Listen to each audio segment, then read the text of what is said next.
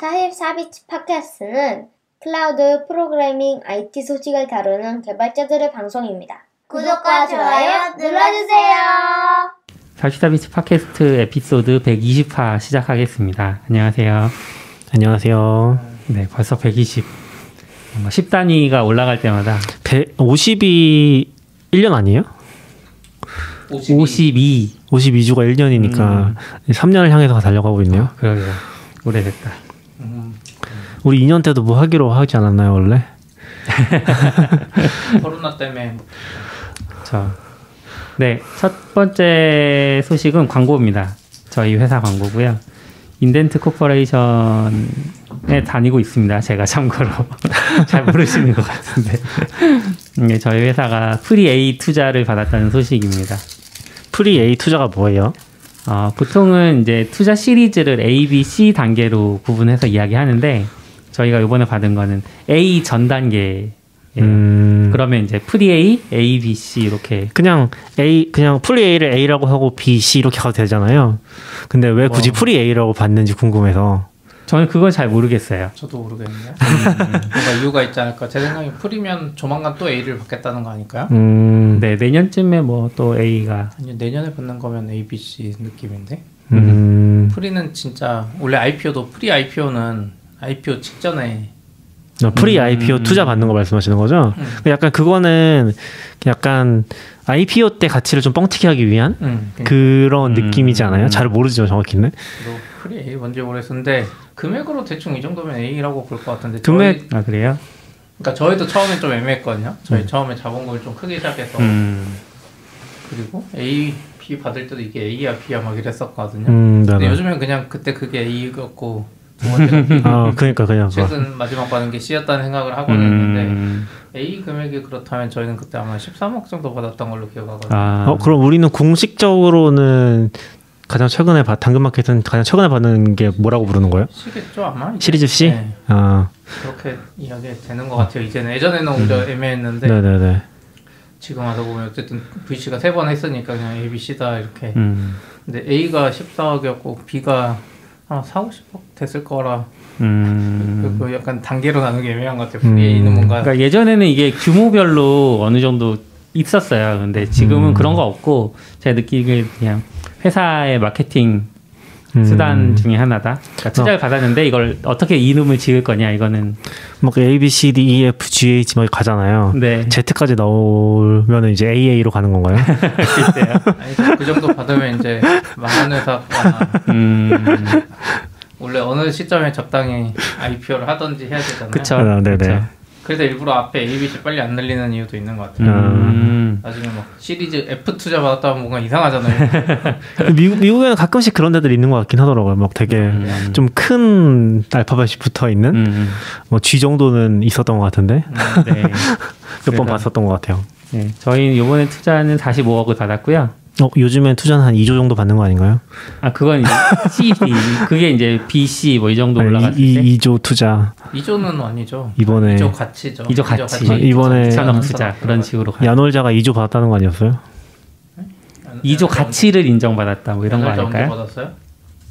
지금 받으면 거의 회사 가치 10조. 어, 지금 난리잖아요. 모르시는구나 지금 두 분이. 어쨌건 얘기하시죠 먼저. 네, 그래서 어, 보통 이제 투자금의 한 10배 정도로 그 회사 가치를 인정받는 것 같아요. 근데 저희 이번에 투자를 조금 하고 싶다는 분들이 많은 많았는지 10배보다는 안 되고 조금 미만 정도로 회사 가치는 인정을 받았고요. 투자 받았다는 것보다 이제 개발자들을 많이 채용한다. 투자를 받았기 때문에. 네, 그래서 어, frontend, backend, 그다음에 데이터 엔지니어, 뭐 PM까지 네, 많이 지원해 주시면 감사하겠습니다. 어디서 지원 받으시는 거? 홈페이지인가 아니면 저희 프로그래머스랑 원티드 다 올려놨고요. 어, 좋은 질문이네요. 스탠다드 와서 올려주세요. 아. 44bits랑. 음, 네. 맞죠. 광고 당근마켓도 예전에 한번. 그러니까 저희 지금 광고 시스템이 있어서 지금 너굴린 컴포즈 광고가 거의 돌고 있잖아요. 네. 그래서- 컴포즈 좀 약발이 떨어진 것 같아요. 아, 그쵸, 그쵸. 지금 계속 같은 거 돌리면 그런 것 같아요. 그래서 이제 아. 좀 섞어서 저희 SRE 팀 것도 올리려고 하고, 그때도 거기도 올려주시면은 음. 한번 거기 배너에다가 같이 해서 올려도 괜찮은 것 같아요. 아, 그런 네네. 광고들은. 광고 말고 빨리 저희 그린업 발행해주세요. 두 개나 쌓. 아, 그러게. 제가 그거를 이제 발행할 수 있도록 해드려야 되는데, publishing 요즘에- 시스템에 문제가 생겼어요. 거기까지 큐가 못하고 있네요. 해결되지 않고 있어. 아, 근데 이것도 같이 얘기해 보면 좋을 것 같은데, 지금, 지금 야놀자가, 아, 저 야놀자라고 했죠, 아까. 네. 네. 야놀자가 손정이가 2조 투자한다고 얘기 나왔어요. 어. 기사요? 네, 기사에 나왔어요. 그러니까 안 나와서. 2조라는 게 뭐냐면 구주 1조랑 신주 1조를 산다고? 아 그렇네. 소뱅이. 예. 저는 근데 나스닥 직행 기사랑 섞여서 네네네 맞아요 맞아요. 그런 음. 그래서 지금 그 정도는 받으시는 거. 와, 그 정도 받으면 좋겠네요. 근데 약간 오해가 있는 게 투자금은 네네네. 회사 구성원들의 돈이 아니잖아요. 아 그쵸. 예. 회사의 돈이지. 예. 구성원들은 사실 뭐 투자를 받았다고 해서 딱히 더 좋다거나 그러니까 이런 이야기도 이제 너굴님이 좀 회사 다녀봐서 투자도 받아보고 스타트업 해봐서 이런 말 하지. 음, 아, 네네네. 다른 분들은 그 경험하기 전까지는 음, 그쵸. 개념이 잘안 오는 것 같아. 어, 뭐 30억 투자 받았어. 근데 회사 구성원이 10명이야. 그럼 한 사람 앞에 3억씩 떨어지는 거야? 아. 이렇게 되면 예, 그 오해입니다. 아, 이렇게 그쵸, 그쵸, 생각하시면 안 그쵸. 되죠. 예. 네. 아무튼 좀 재밌어서 얘기해 봤고. 네. 오늘은 무슨 얘기 하나요? 오늘은 code coverage 이게 메인이에요? 제가 방금 열심히 적어 놓고 왔는데. 예, 아, 좀 큰 어떻게 보면 큰 소식이라서 근데 사실 시기상으로 보면은 저도 좀 늦게 알아서 네. 이게 코드 아, cov에서? 공지는 아니고 네, 한 달 정도 된 것 같아요. 그 이게 약간 저희도 잘 안 쓰다 보니까 이거 알려진 게 사실 메르카리 때문에 음. 메르카리가 공표해가지고 알려진 것 같아 오히려. 아, 네네네. 그래요? 그러면은 메르카리가 공표하기 전까지는 code coverage 쪽에서는 공식적인 발표가 없었어요. 아니 아니요. 아니, 4월 하긴 4월 15일에 음. Codecov에서 공지가 올라왔어요. 음. 네네. 그걸 아무도 신경 안 쓴 거지. 인기 없는 서비스라 그런지 아니면 이쪽에 쓰는 사람들이 그 개념이 없어서 그런 건지. 음. 그러니까 약간 code coverage 서비스를 뭐 아실 수도 있고 모르실 수 있긴 한데 우리가 어, 코드 작성을 할 때 테스트 작, 작성을 하잖아요. 네. 그러면은 code coverage는 내 테스트가 이 코드가 실행될 때 어, 퍼센트 이 음. 코드가 실행돼, 그러니까 테스트를 돌렸을 때 코드가 실제로 실행되는 행수를 계산하는 거예요. 그렇죠. 전체 행수 대비 네. 행수를 계산하는데 보통 이제 아무것도 안 해도 한 50% 나와요. 그 테스트만 실행만 해도 있는 경우에는요. 그러니까 뭐 있는 경우인데 그 내용이 아무것도 없어도 네. 어차피 코드 실행되면 도는 부분이 있기 때문에 음. 한50% 정도 나오기도 하거든요. 그건 뭐 언어마다 좀 다르긴 하지만 음. 근데 이제 그거를 좀 많이 올리려고 하는 거죠. 뭐 95%, 99% 이런 식으로 해서 올리려고 하는 쪽에서는 보통 CI에다 그걸 집어넣고서 그걸 네. 지속적으로 추적을 하거든요. 네. 보통 이거는 기본적으로는 이제 우리가 뭐 Rails로 치면 Rake에다 넣어놓고서 그 확인하는 명령 같은 게 있거든요. 그런 걸로 네. 확인하는데 그거를 이제 Coveralls나 이런 Codecov라는 사이트 서비스에다가 연동을 시켜서 등록을 해놓으면은 그게 CI 자동으로 돌고 그때마다 거기다 등록을 해주는 거죠. 네. 그러면 그 coverage가 계속 추적이 되는 거예요. commit마다. 음. 그럼 이번 commit에서는 한 60%였는데 어 또 테스트 막 추가하니까 70% 올라갔다. 음. 이런 게 다 추적이 되는 거죠. 그리고 네. 이걸 되게 빡세게 하는 데는 한 90% 이상 맞춰놓고서 새로운 코드가 나갔을 때 이 coverage가 떨어지면 이제 경고를 받는다든지 그렇죠. 그런 식으로 이제 운영을 하는 거죠. 그래서 Codecov나 Coveralls가 많이 쓰이긴 하는데 뭐 얘기하신 것처럼 뭐 약간 옵셔널한 느낌이 있죠. 우리가 다른 서비스를 CI만큼 뭐 100% 쓰는 것 같진 않고 네. 그런 느낌으로 쓰이는 서비스입니다. 네. 근데 거기에서 무슨 일이 일어났길래 이렇게 토큰이 털리는 유출되는 사건이 벌어진 건가요? 거기서 지금 보면서 거기가 사실은 제가 이해한 바로는 그 거기가 털렸어요. Codecov라는 데가 털린 거고 어 지금 제가 이 메르카리 기사가 언제 나왔는지 확인을 하고 있는데 아 네 그러네 메르카리 그러니까 Codecov에서 공지를 한 건 4월 15일이고 그때부터 이제 GitHub이나 다른 서비스를 다 퍼트려서 공지를 하고 있었고요. 근데 지금 메르카리에서 공식적으로 자기네가 이제 문제가 있었다라고 공지를 한 게 5월 21일이에요. 그러니까 이게 한 일주일 안 됐죠. 일주일 안 됐으니까 요거 때문에 많이 퍼진 게 맞고 네. 지금 문제가 있었던 거는 Codecov에서 CI에서 그걸 실행한 다음에 업로드를 하잖아요. 그 네. 커- Coveralls 그러니까 Coveralls가 아니라 code coverage 데이터를 업로드를 하잖아요. 그거를 어, 여러 가지 형태로 제공을 하고 있는데 올릴 수 있는 방법을 그 중에 하나가 이제 Bash 스크립트 음. 예요. 근데 이게 문제가 뭐냐면은 사실 저도 이런 Bash 스크립트를 그냥 막 쓰거든요. 이거 무슨 말이냐면 Docker 설치할 때도 보면은 Docker.io의 install인가 그런 스크립트가 있어요. 음. 그럼 거기다 그 그냥 curl 붙여가지고 실행을 하면은 Docker 설치가 되거든요. 최신 버전이 음. 너무 편해요. 그게 사실은 그래서 저도 그 방식을 많이 쓰거든요. 근데 말하자면은 그 스크립트가 털린 거죠.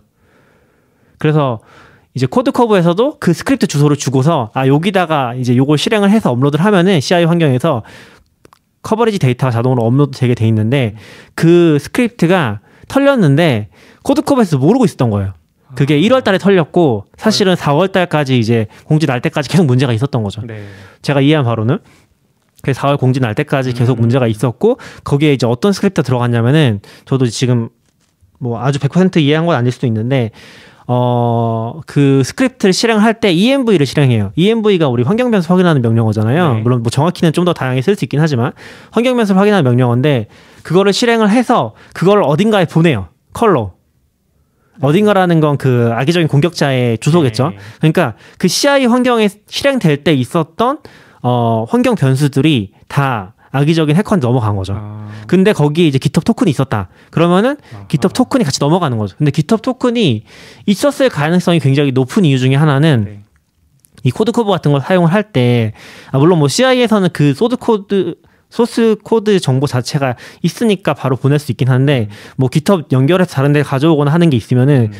거기 들어가 있을 가능성이 꽤 높은 거죠. 그렇죠. 저장소 접근하려면은 토큰 네. 필요하니까. 근데 이제 문제는 또 하나 문제는 뭐냐면 GitHub 토큰 같은 게 조금 관리가 어려운 게, 그 저장소별로 막 관리를 잘 안 하잖아요. 그렇죠. 기능이 없을 거예요. 제가 알기로는 그냥 토큰 발행하면은 그냥 personal 토큰이 있으면은 그 personal 토큰이 뭐 저희 같은 경우는 이제 Okta 연동을 하면서 SSO가 붙어 있으니까 저희 당근 마켓의 저장소로 접근하려면 별도로 또 한 번 더 그 토큰에 인증을 해줘야 되거든요. 음. 그걸 해놨으면은 당근 마켓까지 접근이 가능하고 해놓지 않았으면 자기가 퍼스널한 저장소는 다 접근이 가능한 네. 거죠.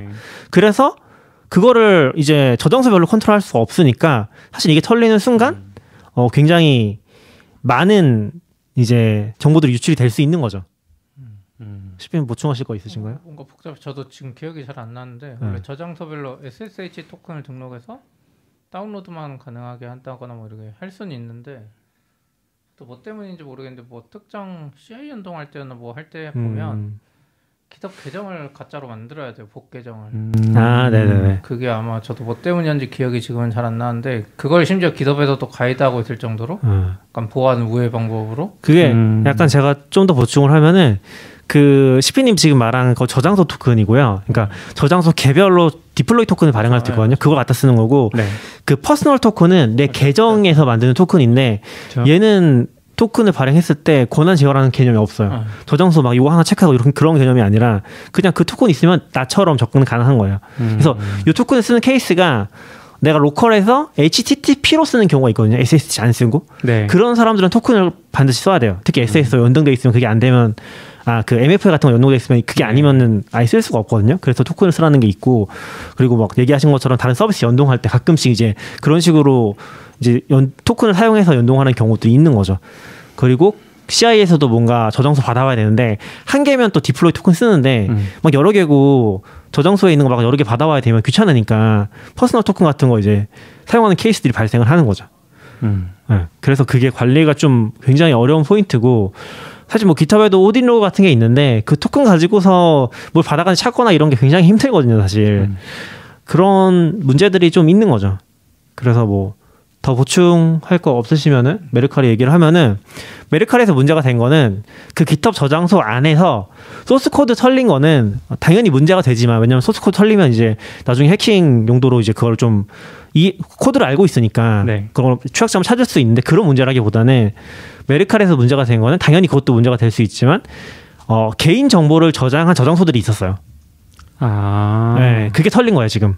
그래서 지금 공지를 보면은 어, 우리가 몇 년도부터 몇 년도 사이에 어떤 거래 내역이 있었던 사람들의 개인 정보 같은 것들이 유출이 됐다. 저런. 그래서 그게 뭐 몇만 건 정도 지금 뭐 전체가 다 DB가 털린 게 아니라 네. 거기에 저장돼 있던 데이터로 저장해 놨던 음. 그런 고객 정보들이 털려가지고 그게 뭐 한 10만 건까지는 안 되는 것 같은데 그게 털려서 지금 요 공지를 한 음. 거라고 보시면 될 것 같아요.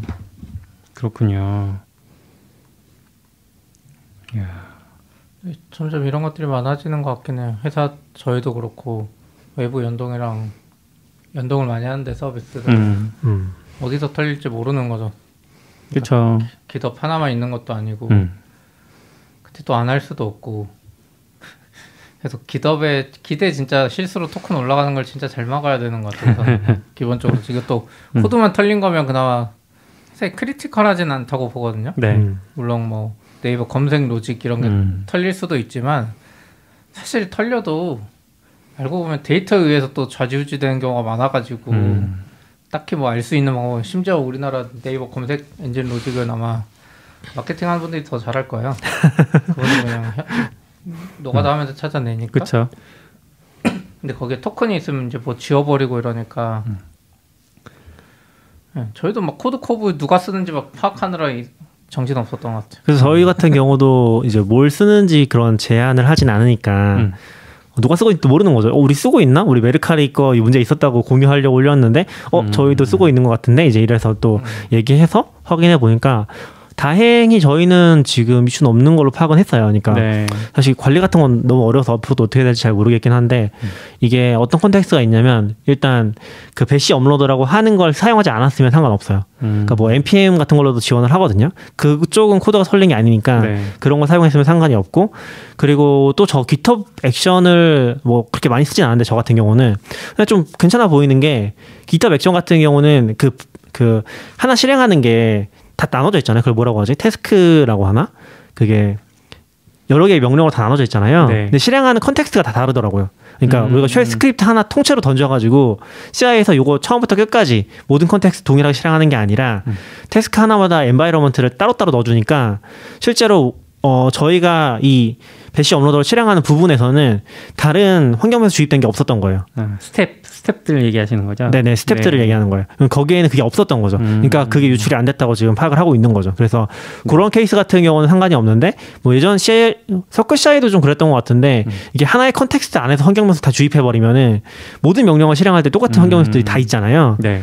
그러면 이제 그 유출됐을 가능성이 높은 거죠. 근데 저희는 일단 그 사용하던 부분이 GitHub Action 쓰는 부분 음. 있는 것도 있고 그리고 또 다른 프로젝트에서 npm 쓰고 있어가지고 그거는 일단은 영향받지 않은 걸로 파악은 하고 있어요. 근데 저도 몰랐는데 일단 뭐 확인해 보니까 그 사- 연결돼 있던 프로젝트들 관리하시는 분들은 4월 15일에도 일단 뭐 security 알람 같은 거 받으셨던 것 같긴 아. 하더라고요. 근데 뭐 잘 공유는 안 되긴 했지만 그래서 일단 그렇게 파악을 하고 있고 네. 그거는 뭐 한번 보시면 좋은 것 같아요. 아직 이게 뭐 아시는 분들도 있고 뭐 일본 메르카리 때문에 아까 얘기하신 것처럼 더 음. 잘 알려진 상황이라서 혹시 체크가 잘 안 돼 있으면 그런 거 음. 한번 확인해 보고 토큰 전부 다 교체하는 게 좋지 않을까? 라고 생각을 해서 저희도 토큰을 일단 다 교체는 했는데 어. 영향 범위는 아니라고 파악을 하고 있어서 뭐 추가적으로 작업을 하진 않았어요. 음. 뭐 그런 일이 있었습니다. 네. 좀 막상 사용하는 code coverage 사용하시는 분들이라고 하면 되게 네네네. 뜨끔할 수 있는 아, 그쵸. 등줄기가 서늘해지는. 네. 그렇죠. 진짜 어마어마하게 필요해서 쓰는 분들이 아니면 이것 때문에 뺄 수도 있지 않나. 음. 음, 음, 진짜 잘 쓰면 어쩔 수 없이 써야 되는데 그냥 있어도 그만 없어도 그만인 음. 사람들은 굳이 위험을 감수하면서 안 쓸 것 같긴 해요. 음. 저도 좀 이번에도 또 많이 반성을 한 게, 아, 이게 좀 어려운 것 같아요. 저도, 저희도 뭐, 노글님이랑도 Docker 강의 같은 거 몇 번 하면서도 항상 그걸로 했잖아요, 설치를. Docker 네. 설치를 할 때. 그, Docker 공식 주소에서 제공해주는 install script. 네. 근데 그런 게, 아, 역시 쓰면서도 좀 찝찝하거든요. 사실 공격에서 제일 취약한 부분이고, 뭐, 네트워크 상에서도 사실 거의 그런 경우는 없긴 하지만, 인증서 같은 것들 조작이 가능한 상황에서는 그쪽도 다 음. 이제 강제로 조작한다든지 할 수 있고, 그러다 보니까 제일 취약한 부분이지 않나, 그런 걸 직접 쓰는 거는? 그리고 이제 사실 우리가 뭐 아시는 분들은 다 아시겠지만 SH256 뭐 해시 같은 거 주잖아요. 다운로드 할 때. 네. 그거 주는 이유가 사실은 그걸로 비교해보고 음. 이게 진짜인지 아닌지 체크하는 건데 뭐 체크하는 사람은 거의 네, 없지만 물론 거의. 시스템적으로 돼 있으면 모르겠지만 음. 아, 그런 게 또 중요할 수 있겠구나. 왜냐면 요 Codecov에서 발견한 게 3개월 걸린 거니까 음. 자기네들도 신경 안 쓰는 거죠. 업데- 업데이트 하다 발견한 거 아니야? 음. 어 이상하다 그럴 수도- 업데이트 하다가 그러니까. 보니까 뭐왜 이런 게 들어있지? 음. 아 그런 거 생각하면은 아마 사용하는 사람도 안 보는 거죠 사실. 음. 사용하는 사람도 안 보고 bash script 누가 보겠어요 또. bash script 얘기하셔서 예전에 누가 그런 글도 썼던 것 같은데 bash script 보통 이제 블로그 글 같은 거 보면 요거 복사해서 붙여 넣으세요. 아, 네네네. 이렇게 따라하기 아 식으로 맞아 되어 맞아. 있는데 네. 그거를 명령어로 보이진 않지만 붙여 넣는 순간에 그게 음. 다른 명령어들이나 혹은 이제 다른 명령이 섞여 있는 맞아요. 경우들 그런 것들도 많이 문제가 되죠. JavaScript에서 그런 거 바꿔치기 할 네, 수가 있으니까. 조심하라고. 네. 보안 이슈는 항상 뜨끔뜨끔하네요. 그래서 저는 저도 자세히는 모르는데 음. 요즘에 이제 최근에 많이 유행했던 컨셉 중에 하나가 DevSecOps 같은 것들이잖아요. 그러니까 뭘 몰라요. dev security operation 어, Dev 음. Ops였는데 중간에 security 껴가지고 네. DevSecOps라고 많이 하거든요. 근데 저도 그걸 자세히는 모르는데 그쪽 이제 관심 있는 분들 얘기를 들어보면은 security를 이제 security로서 별도 분야로 처리하는 게 아니라 음. 어, 개발부터 ops하는 과정에 전부 다 끼워 넣어서 음. 예를 들면 지금 개발하는 것도 이 토큰 문제도 보안 담당자가 이걸 보면서 토큰을 관리해라 이렇게 하는 게 아니라 네. 토큰이 그 토큰이 유출될 수 없는 그런 이제 DevOps 환경을 만드는 거죠. 그렇게 가이드를 처음부터 하는 음. 방식으로 변화하는 식으로 많이 얘기를 하더라고요. 네. 그래서 그런 것도 많이 관심이 가는 것 같긴 해요. 저희도 그런 부분 아주 잘하고 있지 못하지만 결국에 DevOps라는 걸 생각하고 저희가 배포 시스템 구축하는 입장에서 보면은 음. 그 안에 좋은 practice들이 들어가면은 자동으로 해결했던 부분이 많은 거잖아요. 근데 네. 그때 이제 보안을 신경 더 많이 쓰냐 못 쓰냐의 음. 문제에서도 이런 것들을 훨씬 더 잘 다룰 수 있지 않을까? 지금 그 Docker 이미지 만드신 다음에 취약점 검사 돌리세요? 어 돌리는 것도 있고 안 돌리는 것도 있어요. 아. 그런 부분도 자동화 그쵸. 해놓으면 네. 맞아요. 도움이 되겠네요. 네. 네. script는 못 찾을 수도 있어요. 아 그렇죠. 물론 그렇죠. runtime에 그쵸, 그쵸. 음, 아. 타임에 가져오는 거니까 그런 건 조심해야 되는. 그런 부분은 이제 어디까지 할 건지 음. 다 자동으로 저희가 Docker build 그러니까 저희는 기본적으로는 좀 프로젝트별로 관리하는 게 있어서 그 코드까지는 네. 그래서 build 시스템 자체를 통합해 버리면은 거기서 다 돌려버릴 수 있긴 하겠죠. 하긴 뭐 ECR에도 있으니까 켜면 될 것 같긴 한데, 음. 네네 그런 식으로. 회사가, 회사가 커지고 할수록 Docker 공식 이미지를 안쓸 가능성이 커요. 음. 그러니까 base 이미지 우린 Python이나 Ruby도 쓰고 막 slim도 쓰고 하는데 아마 회사가 점점 커지면 그런 전문 분야가 생길수록 음. 믿을 수 없다는 전제가 깔리기 때문에 음. 결국 그걸 script를 다 복사해서 여기서 직접 우리가 돌리더라도 음. 그러니까 큰 회사들은 그렇게 되는 것 같아요 점점 왜냐면 또 그게 가능한 이유가 그거만 해주는 사람이 있어서 음. 괜찮거든요 그쵸. 예, 근데 맞아요. 작은 데는 그거 관리까지 그쵸. 다 하려면 힘드니까 우리도 막 Docker 처음 쓰면은 저도 막 처음에는 그런 생각 했거든요. 그냥 남들이 만든 스- 그 Docker 파일이랑 가져다 쓰면 되지. 음. 뭐 우리가 귀찮게 다 체크하고 만들고 있냐 하는데 결국에는 이제 거기서 계속 문제가 터졌잖아요. 음. 뭐 비트코인, 비트코인 아니고 코인 채굴한다든지 그런 이미지를 만들고 네. 완전 난장판이잖아요. 그러니까 결국에는 어, official한 이미지랑 그러니까 base 이미지랑 저희가 직접 쌓은 거 아니면 아무것도 믿을 수 없는 음. 상황인 것 같고 저도 사실 third party Docker 파일 관- 작업할 일이 있으면은 그 Docker 파일의 내용만 보고서 다 새로 build하긴 하거든요. 음. 그러니까 갖다 쓸 그게 안 되는 거죠. 믿을 수가 없는 거죠. 음. 그냥 기본적으로 그 전제를 무조건 깔고 가야 되는 것 같긴 해요. 제대로 쓰려면. 오피셜도 위험해요 예전에 보면 뭐 PR 누가 했는데 제대로 확인 못하면 이게 보안 문제인지 아닌지 모르거든요 특히 방금 말한 대로 음. shell script 같은 걸로 박는 식으로 음. 해버리면 아, 그쵸. 예. 모르기 때문에 맞아요. 이미지 포함해서 다 어렵죠. 진짜 그걸 보안 팀이 해줘야지. 근데 이건 어떻게 보면 Docker 이미지 같은 경우에는 build를 내가 직접 할 수 있기도 하고 그 build 하는 그 명령어들을 볼 수 있는 여건이 되니까 음. 이렇게 검토를 하고 싶은 건데 사실 binary 설치 파일 같은 경우는 내가 역assembly 하지 않는 이상 이 프로그램이 어떻게 작동하는지는 관심 없잖아요. 그냥 잘 작동하고 나쁜 짓 안 할 거라는 생각으로 음. 쓰는 건데 그렇게 보면 Docker는 그나마 좀 내부가 투명해 보이니까 네, 네. 그런 것들도 가능하지 않나. 사실은 결국에는 저희도 뭐 기본적인 best practice에 맞춰서 네트워크 구성이 돼 있지만 점점 더 세분화 되는 것 같아요. 무슨 말이냐면 어 그런 문제가 있기 때문에 예를 들면 지금도 보면은 이 curl로 특정한 주소에다가 데이터를 쏴준 거잖아요. 네. 그걸 차단해 버리는 거죠. 애시당초에 음. 우리 네트워크 안에서는 그런 식의 접근을 할 필요가 점점 생기는 거죠. 처음에는 네. 이제 NS 연결해 놓고서 인터넷 다 연결해 주는데 음. 점점 더 그런 걸 이제 못하게 하거나 어, 믿을 만한 주소들 파악을 해서 그것만 딱 열어준다든지 음. 점점 그걸 세분화하게 되지 않나? 크면 어쩔 수 없는 것 같긴 한데 당연히 뭐 저희도 뭐 아직까지는 그럴 만한 여력을 가지고 작업을 하진 않았던 것 같은데 어 점점 문제 하나씩 터지면은 그런 부분에 조만간 것. 그러면 이제 당근마켓 네트워크 안에서는 뭐 아 그쵸 그쵸. 의심스러운 네. 트래픽들은 차단된다거나 네. 뭐 많이 하죠 그런 것들. 음. 그러니까 그런 거 많이 하죠. 지금도 뭐 VPN 중에 무슨 보안 이슈가 하나 있는 것 같아요. 뭐 CV 태그 따지는 거 중에 하나가 있는데 무슨 이름도 붙었더라고요. VPN 음. 버그에 음. 공, 공격이라 그래야 되나? 랜섬웨어 같은 거 같은데 특히 저희도 예전에 썼던 것 같은데 포티넷이라는 좀싼 네. 장비가 있어요. 음. 거기에 집중적으로 공격을 받았다고 해요. 아. 그거 털리는 순간 이제 끝이죠. 음. 음. 사실 뭐 정부에서 뭐 이렇게 개발망 망분리하는데 대부분 VPN 많이 쓰는데 음. 뚫리면 이제 또 끝이라서 또 어, 이번에 하다 보니까 저희도 팔로알토인가 뭐 이런데 보면 그래서 그 방화벽을 저기 클라우드 단에 놔서 음. 회사 오피스에서 나가는 트래픽도 VPN을 음. 그쪽 거쳐가지고 방화벽 정책을 뭐 이뤄나간다 막 이런 아. 뭔가 복잡한 솔루션이 있더라고 해서 아. 그런 B2B 기업이 기업들은 돈 잘 벌 것 같아요. 그러니까 스타트업 오히려 그런 거 안 쓰고 음. 그렇죠. 예. 큰 회사가 되면 돈도 많아지고 보안 사고의 위협도 더 커지죠. 그러니까 사람이 늘어나서 그쵸. 저는 근본적으로 사람이 늘어나서 그런 솔루션들을 많이 쓸 것 같아요. 진짜 음. 별의별 툴이 다 있어요. 저희도 이제 이번에 보안 솔루션 하면서 보면 뭐 개인정보 탐지 서비스 이런 음. 것도 있어요. 개인 컴퓨터에 음. 개인정보스러운 뭐 주민번호 들어가는 게 다운받아지면 검, 검출해서 음. 삭제해버리거나 뭐 이런 그러니까 그런 게 또 법적으로 정해져 있어서 네. ISMS나 뭐 이런 거 하게 되면 그런 것들을 점점 도입하고 불편해지는 요소가 있는 것 같아요. 이게 리눅스 처음 공부할 때는 사실 뭔가 막혀 있는 것 자체가 되게 불편하잖아요. 음. 그러니까 막 다 열어놓고 쓰고 막 그럴 맞아요. 수도 있고 EC2 예전에 AWS에서 EC2 그냥 올릴 수 있었을 시절에는 네네네. 뭐 VPC 같은 건 왜 붙여 불편하게 아. 이런 식으로도 생각할 수 있는데 사실 저도 집에서 나스를 운영하거든요. 네네. 나스에 이제 공격 탐지 시스템이 있어요. 그래서 이렇게 누가 IP로 이제 이렇게 접근하려고 했다 아, 이런 게 네네. 뜨거든요.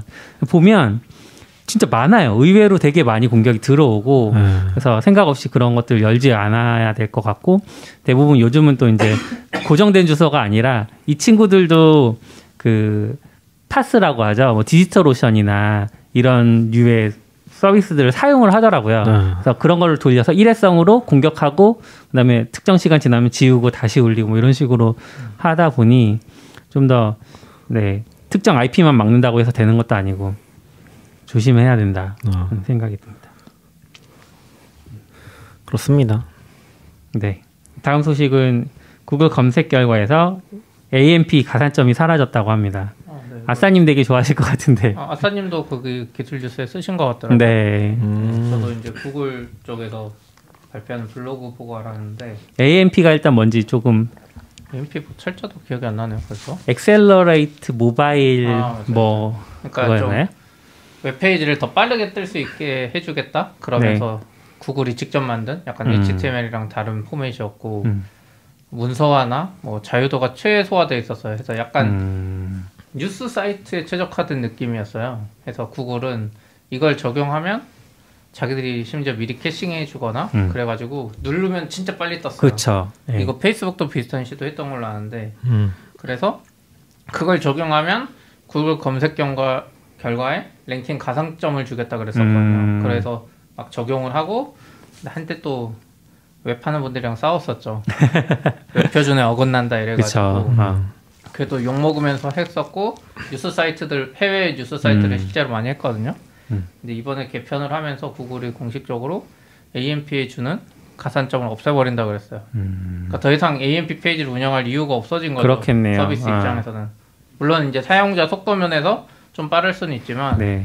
그 페이지 속도에 대한 가산점 옛날부터 있었어요. 구글 SEO에. 음. 그래서 그냥 AMP가 없어도 속도가 AMP보다 더 빠르게만 만들 수 있으면 기술적으로 이제 괜찮아진 거죠. 네. 그래서 결국은 이 가산점이 없어지고 원래 그리고 검색 결과에 배지도 AMP 이런 게 붙었었거든요. 그렇죠. 음. 근데 그 배지도 없애버린다고 했어요. 번개 표시 같은 거 있지 않았나요? 네. 음. 그래서 그 배지까지 없애기 때문에 사실상 AMP는 이제 없어지는 거라고 봐야 되지 않나? 음, 그런 가산점 해줄 때도 많이 적용 안 했잖아요, 솔직히. 음. 다들 관심은 가지고 있었지만 굳이 이거를 해야 되나? 왜냐면 또 AMP 그거 하면 초 지금 중간에는 잘 모르겠는데 초기에는 그 페이지 analytics도 못 넣고 페이스북에 아. 픽셀이나 뭐 이런 거 아무것도 할 수가 없었어요. 우리가 흔히 기업들이 많이 쓰는 그 추적 솔루션이나 통계 이런 걸 볼 방법이 너무 없어가지고 음. 안 하는 데도 많았는데 이제는 더할 이유가 없어졌죠. 그렇죠. 광고도 못 달았던 걸로 알아요 처음에 AMP 적용하면 구글 아. 애드센스 정도만 달 수 있었지 네네. 그냥 캐시를 해버리니까 애들이 많이 음. 그런 문제들이 좀 있었습니다. 저 아예 관심이 없어서. 그냥 구글 검색 결과 랭킹 중요하게 생각하잖아요. 사실상 아. 위치에 AMP 적용했으면 상단에 올라갔던 거 아니에요? 중요하게 생각은 하는데 뭐 굳이 AMP까지 해야 되나? 아. 이런 느낌이 좀 음. 강하고. 굳이 아 굳이 그치. 신경 쓸 다른 것도 많은데. 아니요 메리트가 좀 적었던 거죠. AMP 네. 해줬으면 무조건 1번 1페이지에 내줬으면 했겠죠. 그건 그쵸. 또 아니었잖아요. 아, 그건 아니죠. 음. 어차피 SEO 그러니까 저는 계속 이제 얘기하는 것 중에 그리고 사실은 지금 벌써 제가 딱 느낀 게 뭐냐면 지금 유튜브도 몇몇 분들을 보면은 구글에 대해서 좀 이해도 높은 사람들? 그러니까 일본 쪽에서도 그렇고 미국 쪽에서 그렇고 이런 그 계속 얘기하는 거지만 CP랑 저랑 계속 알고 있던 부분이지만 돈을 버는 사람들이 꽤 있었잖아요. 근데 그러면서 구글에 대해서도 좀 전략적으로 접근하는 사람이 많아졌어요. 원래 네이버나 다음은 뭐 뭔가 어떻게 조리조리 조합을 하면 무조건 위에 올라간다 그런 게 많았잖아요. 음. 근데 구글은 그게 안 된다는 것들을 이미 약간 양산형 블로그들에서 깨우치고 그러니까 결국 글의 약간 quality 같은 것들 네. 검색했을 때 뭐가 필요한지 어떤 게 나오는지 독자가 바라는지 그런 것들에 대해서 좀 요즘 많이 바뀌고 있는 것 같아요. 그래서 음. 이게 양산형 블로그긴 한데 글 자체 quality는 조금씩 올라가네. 물론 그게 약간 우리가 생각하는 일반적인 블로그랑 좀 느낌이 다른데 그런 것들 되게 많아지고 있다는 느낌 많이 받아요. quality도 그렇고 유튜브도 그런 관점이 있어요. 그러니까 음. 유튜브 채널 하나에서 여러 콘텐츠를 더 올려서 자기 영상을 많이 하면 좋겠지만 음. 그렇게 안 해주는 거 아니까 네, 네, 네. 한두 명이 그냥 다른 사람 내세워서 제작하는 경우 많아요. 알고 보면 음. 같은 사람 계열이 이렇게 하는 경우 많아요. 음. 예, IT 리뷰어 중에도 네, 네, 알고 네. 보면 이렇게 막 가족이거나 막 아, 네, 네. 알고 보면 이 사람이 그 신사임당인가 누구도 그랬대요. 자기가 성공한 방정식 몇 개 알려주면. 애들이 다 돈 버는. 그렇죠. 예. 그러니까 나눠 먹는 시장이 아니라 내가 어차피 혼자 다 해도 이만큼 구글이 안 음. 띄워주니 맞아요, 맞아요. 예전에 뭐 해외 여행 사이트 하던 것처럼 어차피 1등이 다 못 먹으니까 1등부터 10등까지 다 내 거 만들어 버리는 음. 그런 전략도 쓰시는 것 같고 우리도 그런 전략 쓰지 않나요? 우리는 안 했잖아요. 살사비치에 subicura님이 안 들어오고 subicura님 따로 아. 운영하고 계시는. 어, 그건 저 서비스는 따로 따로 가, 부르죠. 가족이 아니잖아. 아, 근데 뭐 그것도 나쁘진 않은 것 같아요. 그러니까 기본적으로 예를 들면 그런 게 있거든요. 그러니까 뭐 아시는 분들은 다 아실 텐데 어 아주 극단적인 케이스가 아니면은 구글이 1페이지 상에서 같은 사이트를 두 번 보여주지 않아요. 그렇죠. 그 키워드에 대해서 아무리 좋은 글을 써도 두 번까지 잘 안 보여주는데 구글은 자체적으로는 그런 페널티가 없다고 얘기는 하는데 두 개 잘 안 나오고요. 두 개 나오는 경우도 가끔씩 있긴 있어요. 근데 엄청 예외가 하나 있죠. AWS. 아, 그쵸. AWS는 AWS 자체를 사실 기- 그럴 정도로 깊게 관심 있는 사람이 없기 때문에 글을 쓰는 사람 자체가 없어요. 그러니까 AWS만 나와요. 검색을 하면. 이제 한 10개 중에 6개가 그렇게. 나오거든요. 근데 그런 게 진짜 드물고 3개까지도 나오는 경우 거의 없어요. 음. 3개는 진짜 없고 2개는 가끔씩 있고 대부분은 이제 아무리 잘 써도 한 개 정도 음. 보여주거든요. 그래서 같은 도메인에서 그걸 쓸 필요가 전혀 없는 거고 거꾸로 보면 또 쿠이타 같은 경우는 이게 모든 사람들이 한 도메인을 쓰니까 거의 모든 키워드에 다 올라가긴 했거든요. 근데 돈은 못 벌죠. 사용자 콘텐츠라서 광고 달기도 애매하니까 돈은 못 버는데 일본 그 쿠이타는 일본의 메타블로 네. 메타블로그는 아니고 약간 블로그 서비스거든요. 근데 거기는 단일 도메인으로 모든 주소가 나가요. 음. 그러니까 서비스 Qiita.com. 아 Qiita.com. 어 아니지 Qiita.com에 slash 유저 이름 뭐 이런 식으로 음. 나가거든요. 그래서 거기는 진짜 높은데 어, 한 개씩은 무조건 차지하고 있는 거죠. 거꾸로 보면은 음. 전략의 차이인 것 같아요. 그런 것도 있고 어 그리고 제가 또 하나 더 얘기하고 싶은데 아, 아무튼 이제 제가 아까 전에 얘기 context에 얘기하고 싶었던 음. 거는 결국에 글의 quality가 제일 중요한 요소다 구글에서는 네. 그게 하나가 있었고 또 하나 얘기하고 싶은 게 어, 이번에 바뀐 것 중에 그러니까 지금 AMP 바뀐 거랑 함께 작년부터 계속 예고했던 게 있거든요. 이 LCP, FID, CLS라는 요소가 이제 들어가기 시작했어요. 뭐 이게 어렵다. 이게 뭐라고 부르더라? 이게 한글로는 어 무슨 핵심 성능 보고서 측정 항목이라고 하는데 음. 영어로 이제 web vital이라고 하거든요. 네. 요게 지금 들어가서 어 이게 엄청 중요한 요소로 작용할 걸로 보여요. 이게 약간 그런 거 있잖아요. 처음 페이지를 로딩했는데 단순히 페이지가 빠른 게 아니라 어 페이지 레이아웃이 처음 만들어지는 시간이 얼마나 걸리는지 어. 지금 저도 정확히는 좀 헷갈리는데 어 그거는 속도를 좀 올리면 많이 맞긴 하거든요. 근데 지금 제가 좀 어려웠던 부분이 CLS라는 게 있어요. 이게 Cumulative Layout Shift라는 건데 이게 우리가 그 viewport라고 하잖아요. 네. 화면 딱 열었을 때 보이는 화면 viewport라고 하잖아요. 그 viewport에서 화면이 얼마나 움직이는지. 그러니까 예를 들어서 음. 내가 viewport를 딱 열었는데 CSS 로딩하고 거기서 뭐 광고 로딩하고 또 이제 뭐 밑에 블로그 자, 어, 그 동적으로 로딩하고 그러면 이 레이아웃이 조금 흐트러지잖아요. 네. 그러면 그게 엄청난 감점이 돼요. 어. 그래서 이거를 지금 Search Console에서 보여주고 있거든요. Search Console에서 보면은 어, 한 작년부터 보여주고 있었어요. 이거를. 그래서 저도 그 44bits에다가 광고를 달았다고 했잖아요. 그게 상단 배너에 나오는 광고거든요. 네. 그럼 그걸 처음에는 어, lazy에 JavaScript 쑤셔 넣어가지고 음. 동적 로딩으로 만들었어요. 네. 그랬더니 페이지 읽고 나서 JavaScript 불러와서 동적으로 그 이미지 그렇죠. 레이아웃을 가져오는데 이렇게 그것 때문에 CLS가 엄청나게 깎이는 거예요. 음. 거의 굉장히 안 좋은 페이지라 나올 정도로. 그래서 이걸 어떻게 고치지 하고 봤는데 처음에 이것 이것도 가설이죠. 왜냐면은 얘네가 이거를 가설로 세울 수밖에 없는 게 어 이 Page Insight라는 Speed Insight라는 페이지가 있어요. 구글에서 네. 그 분석해 준 사이트. 근데 그게 어 지금 분석을 해서 보여주는 것도 있지만 이게 정확히는 모르겠는데 아마 사용자 경험 같은 거 동의를 한 사람들에 의해서 그 44bits에 들어오는 사람들의 실제 필드 테스트를 해서 그걸 또 보여주는 거를 아마 필드 데이터라고 할 건데 그 필드 데이터를 보여주는 게 굉장히 느려요. 그리고 그 필드 데이터랑 연동을 해서 Search Console에서 보여주는 거거든요. 그래서 개선이 반영되는데 한 2주가 걸려요. 제가 이거 고쳐도 네. 실제 고쳐진 거 2주 걸리는 거예요. 그리고 광고를 넣었는데 이게 갑자기 점수가 낮아진 시점이 음. 2주 후부터가 그렇거든요. 그러니까 아, 이게 이것 때문인가? 아닌가 파악이 잘 안 되는 거죠. 음. 그래서 어쨌건 나중에 그것 때문인 걸 파악하고 이제 그런 거 다 빼버리긴 했거든요. 그래서 지금은 광고도 다 박아버려요. 정적으로 cache해가지고 음. 그렇게 해버렸거든요. 네. 그랬더니 이제 어쨌건 거의 안 움직이게 바뀌었는데 음. 이게 좀 크게 작용을 할 것 같아요. 그래서 요거 좀 모르시는 분들은 한번 체크해 보면 되게 좋을 음. 것 같고 나중에 이것 때문에 갑자기 순위 낮아진 건 할 수 있을 가능성이 좀 보이거든요. 음. 이거를 작년부터 계속 좀 중요하게 볼 거다. 그 반영을 할 거다라고 얘기했는데 그게 이제 반영된 거예요. 그래서 음. 아까 CP님이 올려준 공지 보면은 같이 써 있어요. 그 내용이. 그래서 요것도 안 보시던 분들이 좀 같이 보면 좋지 않을까? 음. 왜냐면 요걸 안 보면 또 나도 모르는 사이에 점수 막 떨어지고 있고. 저는 commerce 쪽에 있다 보니까 이제 쇼핑몰들 작업을 좀 보는데 쇼핑몰들은 이런 동적 로딩 요소가 되게 많아요. 아, 그쵸, 왜냐하면 쇼핑몰 자체적으로 뭔가 만들어서 넣을 만한 역량은 없으니까 중소 쇼핑몰 음. 경우에는 그럼 대부분 뭐 네이버 페이 체크다, 네이버 페이 이런 걸 넣으려고 하면 그냥 JavaScript 한 줄 넣는 거거든요. 네, 네. 그러면 자기네 결제창 버튼 옆에 네이버 페이 결제가 붙는 건데 말씀하신 것처럼 다 동적 로딩일 거잖아요. 아, 네. 심지어 저희 widget만 해도 동영상 리뷰를 보여주는 리뷰 widget인데 이것도 결국은 JavaScript 로딩 돼서 DOM 그려진 이후에 저희 widget을 이렇게 추가로 노출시키는 거다 보니 그런 식의 작동들이 많은데 이게 음. 제가 좀더 보충 설명을 드리면 제일 중요한 부분은 처음 열었을 때 viewport가 음, 제일 핵심이고 어 그리고 두 번째는 이거를 피할 수 있는 방법들이 있어요.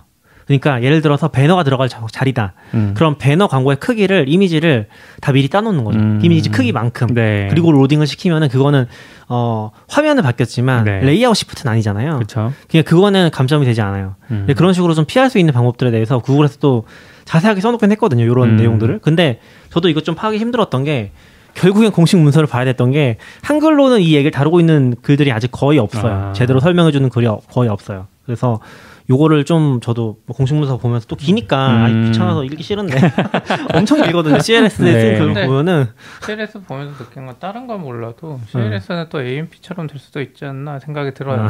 그러니까 구글이 너무 음. 약간 낙견님이랑 비슷한 생각을 가지고 있는 거죠. 외부 인터랙- 문서다. 인터랙티브한 거에 대한 음. 약간 안 좋은 이미지를 있어서 이걸 검색 음. 결과에 적용하면서 하는데 사실 interactive한 페이지는 그러면 관, 감점을 줄 건가? 그러니까 CLS도 마찬가지고 이거 여기 에 음. 있는 지표나 AMP나 다 마찬가지인 것 그러네. 같아요. 그건 다 아. 서브의 가산점 개념이지 결국 제일 중요한 건 컨텐츠고 아 그렇죠. 그 네. 다음에 이제 이런 걸 하면 좋다는 건데 CLS는 그냥 저도 보면서 아, 이 레이아웃이 좀 음. 물론 화면이 약간 바뀌는 거긴 한데 이게 막 그렇게까지 할 정도인가? 음. 그래서 이게. 막 큰 영향을 미치지 않을까. 그러니까 이걸 너무 신경 쓰면 이제 신경이 계속 쓰이긴 하는데. 네. 물론 이제 사용자 관점에서 좋은 방향이라고 애들은 생각하는 음. 건데 이게 막 그렇게까지 막 근데 이름을 왜 바이탈이라고 붙였잖아요. 네. 의외로 클 수도 있다는 거죠. 그러니까 아니요. 결국에는 어 당연히 콘텐츠의 질이 최우선이고 그리고 그렇게 해서 도메인의 가치를 쌓아가는 게 이제 어차피 PageRank 안 쓰긴 하지만 PageRank 결국엔 다 뒤에 있는 거잖아요. 음. 없을 수는 없는 거고 그게 쌓아가는 거랑 가산점이기 음. 때문에 뭐 그런 것들 근데 사실 구글 SEO는 진짜 답이 없기 때문에 음. 뭐 힘들긴 해요. 이게 떨어졌는데 실제로 이것 때문에 떨어진 건지 아닌지도 알 수 없거든요. 이거를 얼마나 평가하는지도 알 수 없고 사실 뭐 그냥 우리 타이틀 붙이듯이 아 지금 저 subicura님한테 하나 얘기할 거 있는데 스테이폴리오 타이 사이트 보니까 음. 그 개별 숙소에 타이틀 태그가 안 들어가 있더라고요. 아. 진짜 스테이폴리오라고 나오더라고요. 그래서 아, 그거 얘기 드려야 되는데 음. 그런 거 지키는 거는 약간 어, 좋은 거죠. 음. 그냥. 맞아요. 그러니까 구글이 약간 그쪽을 가이드하는 거 가산점으로. 음. 그러니까 그래야지 엔지니어도 회사에 가서 이거 해야지 좋다고 말이라도 음. 할수 있는 그 근거를 만들어주는 어, 것. 같긴 해요. 근데 이제 막 이게 엄청난 것까지는 아닐 것 같고 제 생각에는 아주 미미할 것 같다는 생각. 음, 왜냐하면 그럴 수 저희도 있죠. 네. 실제로 회사 홈페이지나 이런 거 보면 구글이 날마다 막 경고 가끔 떠요. 뭐 잘안 음. 보인다고. 음. 물론 그걸 개선하면 더 좋겠지만 그게 막 그거보다 더 큰 영향을 미치는 게 막 사이트맵 약간 꼼수처럼 막 주는 거막 음, 이런 게 엄청난 영향을 미쳐요. 네. 그럴 수 있죠. 음. 특히 약간 연결 되기 어려운 부분은 그거 없으면 이제 아예 못 네, 찾으니까. 맞죠, 맞죠. 네. 음. 근데 이거 그 아까 방금 CLS나 LCP나 음. FID 이런 거 문서를 딱 링크하면 다 저기 구글이 약간 서포트하는 웹점 대 아, 로. 연결돼요. 네. 구글이 아니에요. 네. 그래서 약간 그런 관점에서 생태계를 좀 만들어 보겠다는 그 혜택을 주는 게 아닐까? 음. 근데 너무 글을 잘 써놔서 이렇게 더 힘들더라고요. 제가 CLS 짧, 짧게 잘 써놓은 것 같은데. 아 길어요. 은근히 짧아요. 길어요. 아, 이 정도면 그림 많잖아요. 아, 그림으로 잘 설명해놨더라고요. 궁금하신 분들도 그림 보시면 될 것 같아요. 그래서 보면은 저기도 꽤 이제 깊게 써놓는 게 그걸 피하는 기법들을 되게 자세히 설명하는데 보면은 그 CSS 가지고서 그러니까 우리가 이미지를 로딩 하는데 이게 그 폭이 바뀌잖아 responsive 해서 그래서 이미지에 세로 사이즈를 고정시킬 수가 없어요 이해되시나요? 그러니까 이- 고정시킬 수가 없, 그 fix 해버리면은 responsive 하지 않잖아요. 음. 고정시킬 수가 없는 거예요 사실. 그죠? 그래서 그거를 어 이거를 그러 고정시킬 수 있는 그 responsive 하게 이 박스를 미리 고정시킬 수 있는 그런 CSS 박스를 만드는 방법 같은 것들 되게 음. CSS 기법이거든요. 그 복잡해 보면은 CSS 되게 꼼수 많잖아요. 그런 것들이 막 음. 섞여 있는데 그런 거 하는 것도 다 링크돼 있고 막 그런 식으로 풀라고 가이드 하긴 하더라고요. 음. 제가 그래서 이거 진짜 영향을 많이 받는 게 미국 기준으로 구글 쪽 뉴스인 것 같아요. 아까 음. AMP도 사실 거의 구글 뉴스를 위해서 구글 뉴스 앱에 나오는 거였는데 네. 이번에 AMP 구글 뉴스 앱에서도 그 제한 똑같이 없애버렸거든요. 가산점을. 음. 근데 방금 CLS 지표 음. 이런 것도 어쨌든 뭔가 기사가 딱 떴을 때 사람들이 구글이나 검색을 할 텐데 음. 언론이 막 천 개면 이제 천 개 경쟁해야 되잖아요. 우리 타입사비츠나 이런 일반적인 웹 컨텐츠는 그런 거 갖고 막 동시다발적으로. 경쟁하진 네. 않은데 걔네들은 음. 진짜 그걸로 경쟁하니까 네.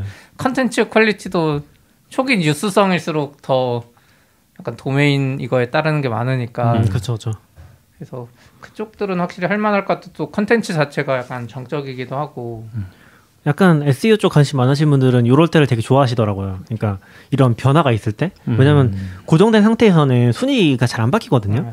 근데 자꾸 뭔가 바뀌면은 그 사이에서 치고 들어갈 틈이 있으니까 스피 말한 아. 것처럼 같은 뉴스를 올리는 사이트 100개 있으면은 음. 이런 거 잘 맞췄더니 갑자기 막 메이저 언론보다 위에 올라가는 거죠. 뭐 글들이. 음. 그러면 갑자기 클 수도 있는 거죠. 이런 거 그쵸. 재밌는 것 같아요. 원래 구글도 그렇고 네이버도 그렇고 검색 엔진의 랭킹 logic에 대해서는 절대 언급을 안 하거든요. 음. 어. 이거에 대해서 가산점 준다 이런 말 안 하는데 오히려 이런 거는 적극적으로 하라고 막 어. 하잖아요. 그러니까 약간 이거는 뭔가 자 뭔가 생태계 혹은 자기들 좋은 방향으로 하려고 음. 랭킹에 가산점을 주니까 이걸 해라 하는 거. 진짜 중요한 핵심은 숨겨놓고 그럴 수 예, 있죠. 인센티브로 밀어붙이는 것 같아요. 음. 아무튼 그게 좀 큰 변하지 않을까? AMP 네. 가산 좀 사라지는 거랑 그게 뭐 거꾸로 보면은 시핀이 말한 것처럼 CLS는 그런 걸로 바꾸려고 이제 준비하고 있었던 걸 수도 네. 있죠. 음. 아, 그럴 수도 있겠네 CLS로. 어, 같은 시기에 또딱 네. 없으면 없애면서 도입을 하니까. 미리 이야기는 다 해놨던 건데 네, 음. 네. 뭐 그렇습니다. 아, 알겠습니다. 어, 마지막 소식인데요. 이제 어, 아마 시피님이 적어주신 것 같은데. 네 맞아요. M1으로 이제 제가 개발을 다시 또 조금씩 하는데 네. 개발 거의 못 하다가 그러니까 제가 M1 괜찮다고 여기서도 몇 번 말했었잖아요. 그렇죠. 근데 이제 실제 회사 업무 몇 개 다른 분들이 하는 거 이제 조금씩 수정하려고 하다 보니까 안 되는 게 너무 많아요. 그 개인 프로젝트나 간단한 거는 다 잘 됐었는데 음. 본격적으로 쓰려고 하니까 안 되는 게 생각보다 많은 거죠. 그래서 저희 회사에 Rails 개발자들이랑 안드로이드 개발자들도 M1 받았다가 다 반납하고 음. 인텔 받아갔거든요. 안드로이드 개발자는 너무 느리다 그러고 예전에도 말했지만 열은 안 받고 컴퓨터 자체가 느린 것 같지는 않은데 음. 뭔가 센 작업을 하면 확실히 인텔보다 느리거든요. 음. 그리고 제가 이제 Python으로 최근에 Airflow라는 거를 실행하려고 Airflow가 뭐예요? 그 이제 데이터를 이렇게 정제하는 걸 좀 자동화해 주는 게 있어요. 음. 정기적으로 실행해 주고 실패하면 자동 재시작도 하고 네. 뭔가 미리 만들어진 게 많아서 S3에서 파일 다운로드 뭐 액션을 음. 이렇게 그냥 부- 복구만 하면 되더라고 Python인데 음. 그리고 뭐 CSV 다운받은 걸 BigQuery 업로드 뭐 이런 걸 조합하는 네. 느낌이었어요. 그래서 코드를 내가 직접 많이 안 짜도 돼서 데이터 음. 엔지니어들이 많이 쓰는 tool인데 네. 이런 걸 뭐라 그러더라? 이- ETL이라 그러나? 아닌가? 아무튼 데이터를 이렇게 파이프라인? 예, 파이프라인처럼 workflow 엔진. 파이프라인까지 아 workflow 음, 엔진 workflow 엔진. 음. 그런 걸 많이 쓰는데 이제 그게 깔리는 게 많아요. Python으로 돼 있는데 음. 부가적으로 깔아야 될 것도 많고 DB도 좀 붙어야 돼서 일반적으로 그 Docker로 setup해서 Docker 네. Compose로도 많이 실행하거든요. local에서 해주고 옆에 이제 데이터 엔지니어 도움 받아서 Docker Compose 내거 실행하는데 이상한 거 계속 안 되는 거예요. 뭐가 음. 그러니까 나 DB랑 다 떴는데 이 Python의 코드가 계속 죽었다 살았다 죽었다 음. 살았다 이러는 거예요. 이유도 모르겠어. 그래서 옆에 엔지니어한테 말했더니 그분이 다시 재시작을 했는데 그분 잘 돼 인텔 거에서 해 가지고 제가 막 그걸 찾아봤더니 예전에 이제 너굴님이 말해주셨는데 네. 뭐 Python의 slim buster Docker 이미지가 M1에서 잘 안 된다 그랬었잖아요. 네. 해가지고 아 보니까 그 Airflow 이미지를 위로 따라가니까 slim buster를 쓰고 있는 거예요. 음. Python slim buster. 해가지고 아 그러면 그냥 buster인가요? 네. 그냥 buster 이미지 쓰면 잘 된다 그러니까 그거를 buster로 바꾸고 음. 제 Airflow부터 다 다시 build한 거죠. 그래서 쭉 했더니 또 마지막에 뭐가 안 돼. 아. 해가지고 아 이거 이거 내가 못하겠다. Airflow도 공식적으로는 M1을 지원 안 하거든요. 그러니까 아. 도커가 아니더라도 네. 아직은 공식적으로 안 해요. 뭔가 데이터 쪽은 C 라이브러리나 뭐 이런 게 엮인 게 많아서 그런 것 그쵸. 같은데 네. 그래서 그냥 포기하고 AWS EC2에 그거 다운받아갖고 Docker Compose 실행하고 음. 그러니까 Airflow Python 데이터 엔지니어만 이게 가능한 것 같아. 심지어 AWS 실행하면 더 빠를 거 아니야. 다 아, 땡겨보고 그렇죠. 하는 거. 그럼 이제 내가 코드를 바꾸면서 실행해야 되는데 이거 어떻게 음. 하지 했는데 VS 코드에 리모트 어. 기능이 있더라고요. remote 기능이 있죠. 그러니까 SSH만 음. 접속할 수 있으면 음. 그냥 여기에 full tree 구조랑 다 떠요. 그냥 local 개발하는 거 정할 수 있어요. 심지어 터미널도 거기 거 음. 열린 채로 돼요. 네, 네. 그래가지고 아 이거 해야 되겠다 그러고 클라우드 그 거- 예, 그래서 development. 물론 클라우드 비용이 비싸지만 어쨌든 회사 업무, 회사 서버 비용 관점에서는 사실 싸거든요. 음. 인당 EC2 하나씩 줘도 쌀 거예요. 싼거 싼 거 주면 네. 해가지고 그걸로 좀 Airflow는 해결했는데 음. 회사에 다른 프로젝트들 한 번씩 받으면 Rails도 저희 회사 메인 Rails도 음. 하려면 뭐가 안 돼요. 내, 제, 음. 그러니까 작은 Rails 프로젝트 제가 하는 건 되는데 안 될 것 저기 같아요. 건또 안 되고 음. 제가 작은 Rails 프로젝트를 성공은 했어요. 음. 해서 이제 그 너굴님이 말한 것처럼 Docker Compose로 환경을 구축하고 싶었어요. 음. 애초에 누구나 개발할 수 있게. 네. 그래서 RubyMine IntelliJ 계열 그걸로 Docker Compose로 Rails를 다 띄우고 그 디버깅도 이렇게 원격으로 걸 수 있게 다 했어요. 어 완벽하다 하고 음. 막 하면서 무슨 이제 외부 라이브러리 gem을 하나 깔았는데 그때부터 안 되는 거야. 아. 근데 저 궁금한데 Docker에서도 네. 아키텍처 그냥 인텔로 실행해 버릴 수 있잖아요. 그게 안 돼요. 그거 해도 안 돼요. 어. 그러니까 저도 Airflow도 인텔 아키텍처 바꿨는데 예전에 MySQL도 그 네. Docker for Mac 베타일 때 안 음. 됐었잖아요. 네네네. 근데 요즘은 되는데 그게 안 돼요. 저도 그거를 음. 어떤 기준에 의해서 되고 안 되고인지를 음. 모르겠는 거죠. M1은. 아, 그 아키텍처를 지정하고 실행하는 것 자체가 안 된다는 거예요? 아니 실행은 되는데 아, 실행은 되는데 안 된다. 어딘가 아, 문제가 생겨요. 또, 음. 또 다른 아. 문제가 생기고 뭔가 그럴 수 있죠. 예. 예, 그러니까 M1 도커가 이거를 공식적으로 지원 못 하는 건지 아니면 그 C 음. 라이브러리가 이 음. 가상 환경을 지원 안 하는 건지도 모를 정도라서 그쵸. 사실 뭐 로제타 2라고 하지만 내부적으로는 다 번역해 돌아가는데 음. 그 안에서 의존성이라든지 어떻게 처리하는지 알 수 없으니까. 음. 네, 그래서 좀, 좀 개발하기 힘든 것 같아요. 저 Docker Compose 완벽한 환경을 구축했다 생각했는데 음. 결국 local에서 그냥 하니까 돼서 하긴 하는데 만약 local에서도 할 수 없는 뭔가 라이브러리나 뭐 이런 게 음. 생기면 어 멘붕이 와서 그때 또 VS Code 저기 SSH 리눅스에 할 거, 요즘에 그냥 포기해버렸어요. 원래는 음. 중간에 한번 시도했던 게 AWS가 그 맥미니를 제공하잖아요. 네. 그거 한번 띄워보려 했더니 네네네. 그거 절대 안 떠요. 제가 못하는 건지 모르겠는데 좀 어 복- 그래요? 방법이 복잡하거든요. 왜? 어. 그러니까 dedicated 뭐 host를 만든 다음에 거기에 음. 띄우는 방식인데 네네네. 바로 안 붙어가지고 내가 뭐 잘못했나 해서 계속 실패했는데 이번에 그 Airflow 하면서 경험해 보니까 아 이제 안 되면 어차피 개발자들은 개발자들이 짜는 거다 리눅스에 돌게 어, 하는 그쵸, 거잖아요. 네. 맥이 좀 편한 편이지 해서 다 거기 개발 커뮤니티에 띄워버리고 어. 보안 문제만 없으면 SSH로 이렇게 하고 싶다? 그러니까 VS Code 쓰는 건 괜찮았는데 음. IntelliJ나 RubyMine 이게 되는지는 모르겠어요. 근데 그때 우리 그 얘기했던 게 VS Code에서 그걸 서비스로 내놨던 거 아니에요?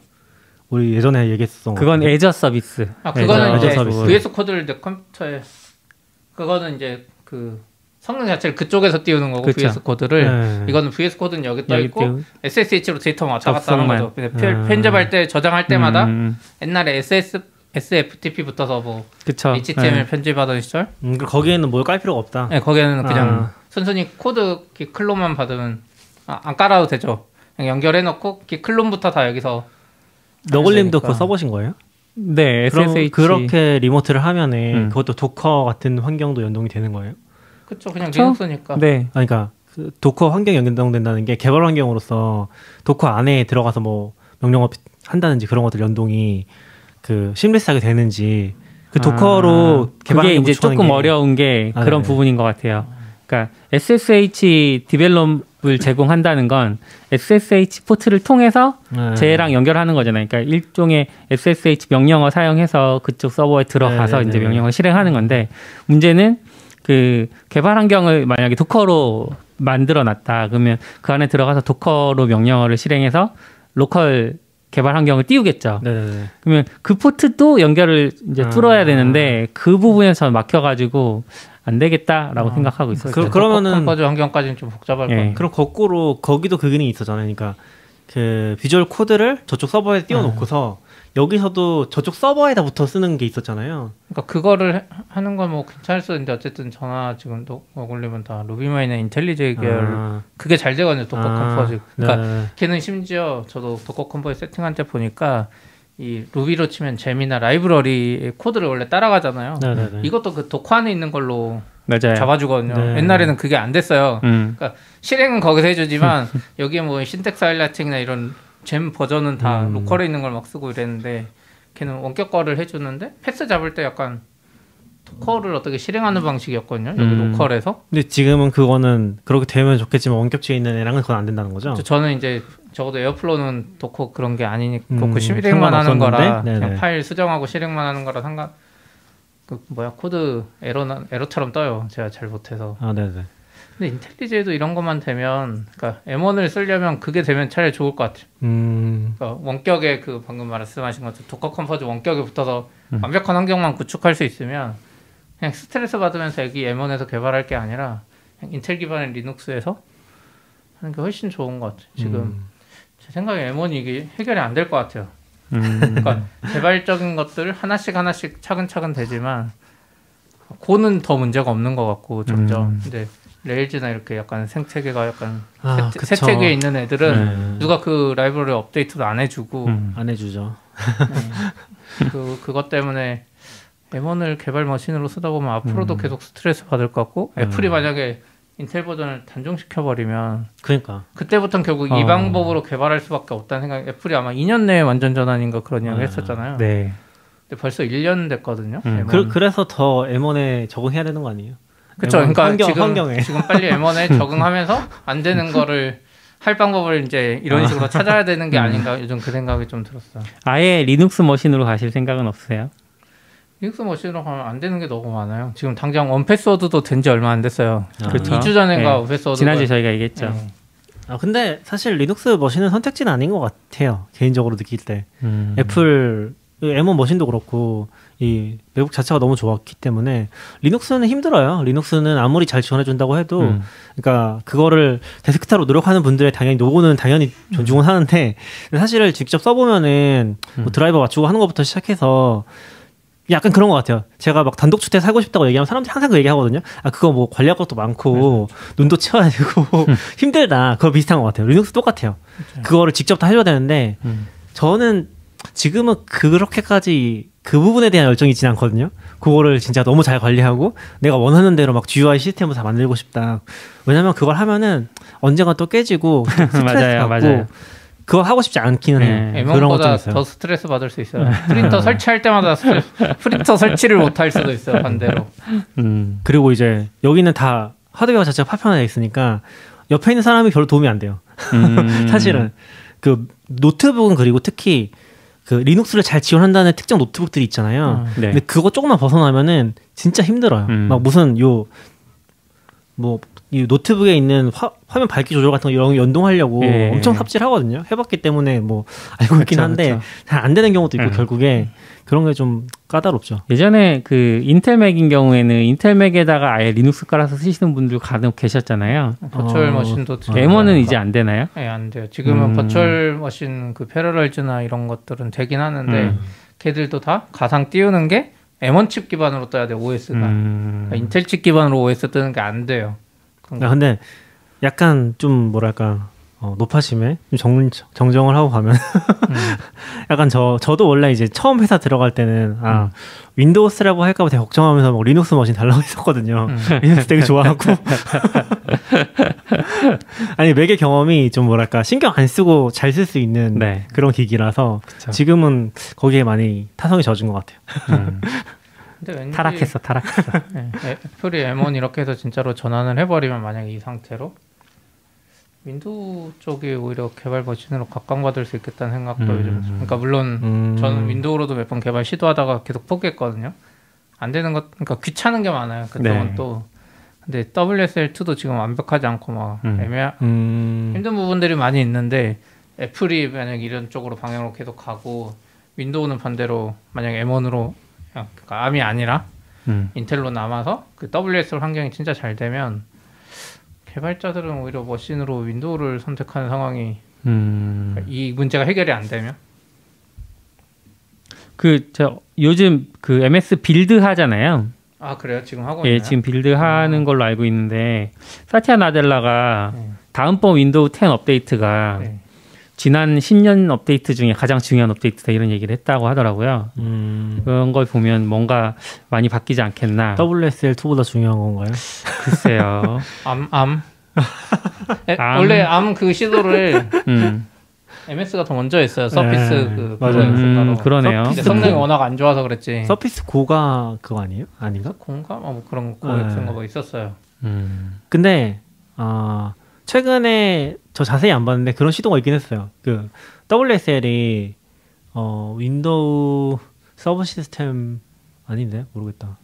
서브 리눅스 시스템인가? 네. 아, 윈도우 서버 시스템 4 리눅스인가 그럴 거거든요. 음. 근데 이거를 약간 맥 버전으로 누군가 또 만든 게 시도가 있었거든요. 근데 뭐 M1에도 될지는 모르겠는데 그런 시도들도 좀 있는 것 같긴 한 것 같아요. 음. 비슷한 컨셉으로 리눅스랑 좀 통합된 환경처럼 사용하는. 근데 사실 저는 기억을 해보면은 Docker 처음 나왔을 때는 리눅스를 쓰고 있었으니까. 음, 근데 진짜 너무 행복했었거든요. 왜냐면 Docker 자체가 리눅스 쪽이니까. 음. 근데 사실 안 되는 것도 많고 그쵸. 지금 정도 통합까지 되게 오래 걸렸거든요, 사실. 맞아요. 음. 그래서 그때 리눅스로 개발 환경 쓸 때는 되게 쾌적하긴 했었죠. 여기까지 할까요? 네. 수고하셨습니다. 수고하셨습니다. 들어주셔서 고맙습니다. 채팅은 한 번도 못 봤네요. 글씨가 너무 작아가지고. 제가 어지간한 건 네, 네. 읽어드렸어요. 네. 네. 어 그래요? 언급을 했어요, 제가 네. 언급을. 네, 음. 네, 감사합니다. 네. 꺼주세요.